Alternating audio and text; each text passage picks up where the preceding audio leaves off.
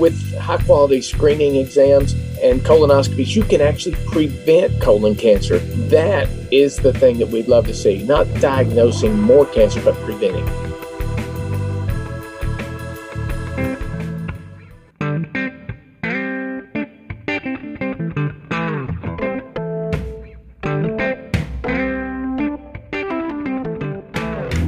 Welcome back to HealthWave. I'm Mitchell Nail, and at HealthWave, we believe your health matters because you matter, and we hope you're healthy and well today. Today's program is brought to you by St. Bernard's Healthcare, a trusted provider of comprehensive, compassionate healthcare services that reaches 23 counties in Northeast Arkansas and Southeast Missouri. St. Bernard's flagship facility, St. Bernard's Medical Center, located in the heart of Jonesboro, Arkansas for 100 20 now going on 121 years houses the only level 3 trauma center and neonatal intensive care unit in the region for every stage of life.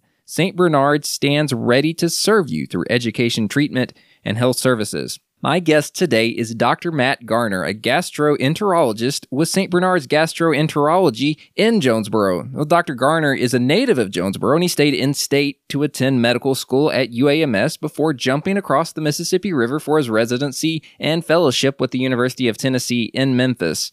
Well, upon returning to his hometown and joining the team at St. Bernard's, Dr. Garner began serving as president of St. Bernard's Medical Group, a team of more than 260 healthcare providers spread across 40 specialties, 70 clinics, and 12 geographic counties. Dr. Garner, welcome to HealthWave. Thank you, Mitchell. Happy to be here. This is an exciting month for the gastrointestinal community because this is our month when we celebrate the uh, increased awareness for colon cancer. Absolutely. As part of Colorectal Cancer Awareness Month that occurs each March, according to the American Cancer Society, colorectal cancer causes the second most cancer related deaths in the United States, and it's expected that nearly 53,000 individuals will die of it this year alone. Well, even among those who survive the disease, it can leave an uncertain and life altering future ahead. And the lifetime risk of developing colorectal cancer is about 4%, and we'll likely see about 150,000 new cases this year nationwide. Dr. Garner, as a gastroenterologist, what do these statistics say to you? Well, the statistics really speak a lot to the burden of the disease that's out there. This is um, a disease that is somewhat silent, it's diagnosed frequently late. And just for comparison reasons, we always compare it to some of the other cancers to try to figure out how are we doing? How are we attacking? What kind of successes are we having? And one of the most disappointing things about colon cancer is when you look at the five year survival with colon cancer, it's 65%. And while that may sound, hey, well, that's not so bad, with breast cancer, we're at 90% five year survival. So it's imperative that we make these diagnoses early Furthermore, with high quality screening exams and colonoscopies, you can actually prevent colon cancer. That is the thing that we'd love to see, not diagnosing more cancer, but preventing. I, am glad you mentioned preventing because that's one word, one phrase, largely preventable, that I hear you say over and over.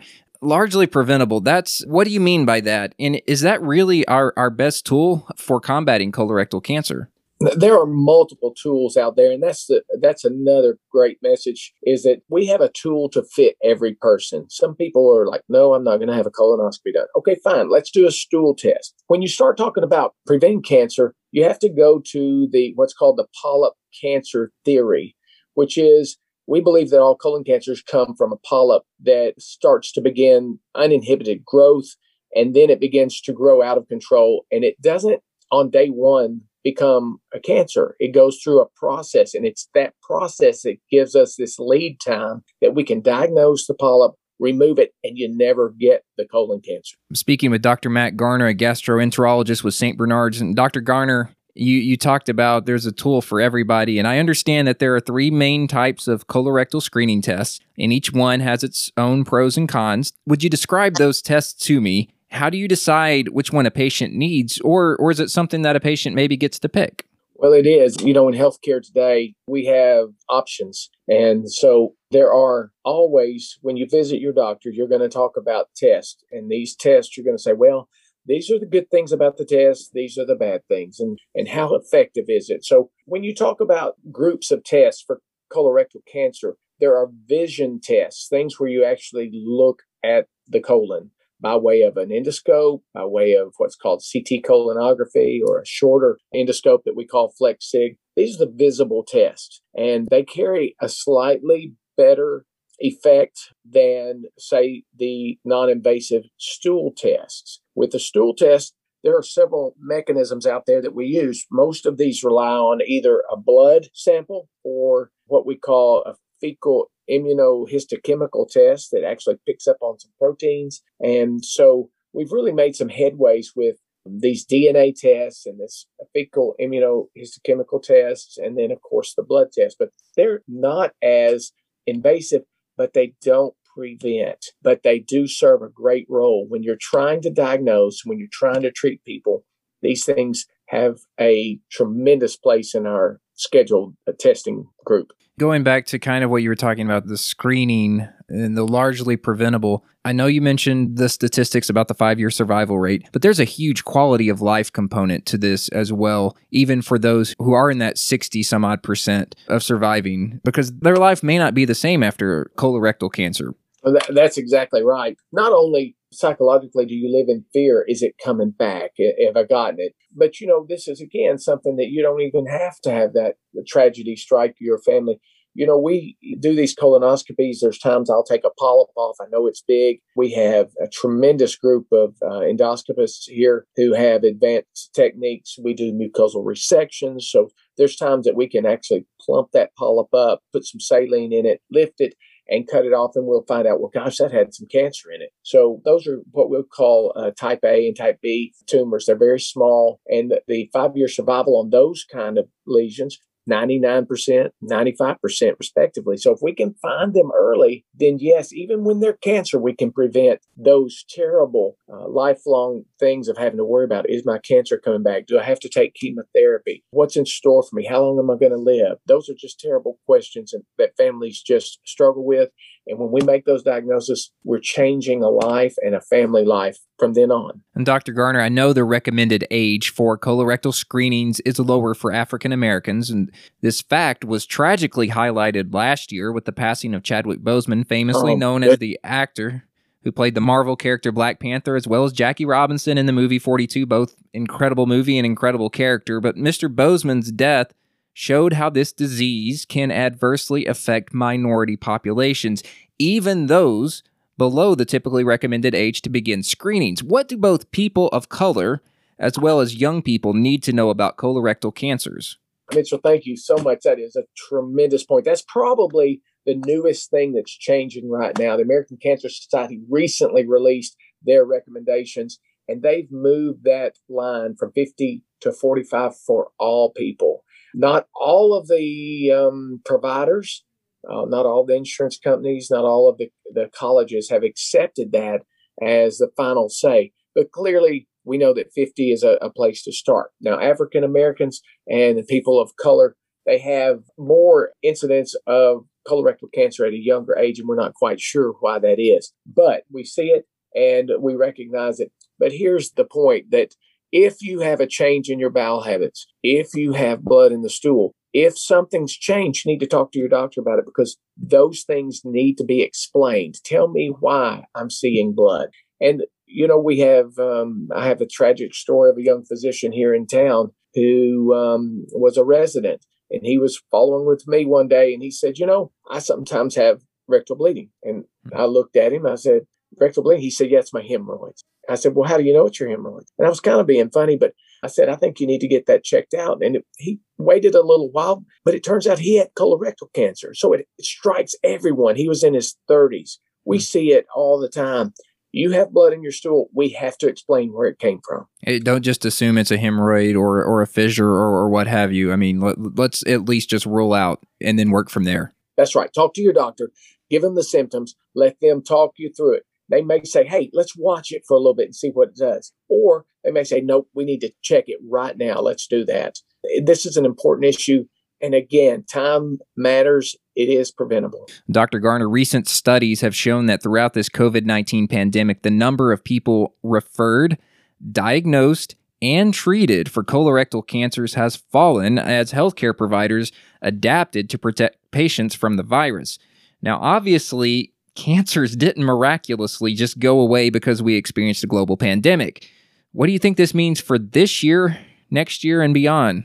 Tragically, I think there's a lot of catching up to do. Some of the studies suggested that over 90% of screening was curtailed during a six month period during the shutdown. During those months, there are undiagnosed cancers that are moving ahead and marching insidiously on. So we're going to see an uptick in the diagnosis and worsening stage in the next couple of years as we look at the data. Usually we run a, a little bit behind. Uh, the 2020 data is not even solid in the books yet, but I think we're going to see that there's going to be more colorectal cancer diagnosed. It's going to be a higher grade. You're going to have more C and D cancers, and uh, those particular grades of cancer don't do as well. Let's end on a little bit of an, an upbeat note, I guess. My final question for you uh, What would you say to someone of a screening age Maybe they're not even of a screening age. But they say, I'm healthy, I've got no signs of family history or colorectal cancers.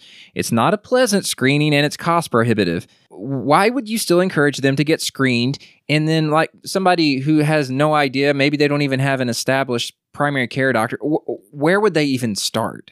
These are great questions. Um, let me say first, before we get into the bottom line of that, is you know, lifestyle makes a difference and we're talking about healthy living and, and healthy choices. And it's just not that complicated in terms of uh, colorectal cancer. First, let's talk about what we can do to make ourselves less likely to have colon cancer. It turns out that people that exercise three times a week and sweat, that's not like just walking down the street, but you got to sweat a little bit. They have dramatically less colorectal cancer. People who eat a lot of vegetables, particularly the colored vegetables, yellows, orange, they have beta carotenes. Those people tend to have less colorectal cancer and people who take aspirin. Now, I'm not saying that that's what you ought to do, but if your doctor puts you on aspirin or a nonsteroidal, it has a protective effect, and those are important things to do. So, when you have a change in your bowels, when you have things that happen, you got to talk to your primary care doctor. They're the guys that know you better than anybody, and you may not even have one. We have first care clinics located all over the place, and there are people standing ready to see you and to meet your need. These people are highly trained, they're very personable, and they can help you answer that question Is this something I need to worry about?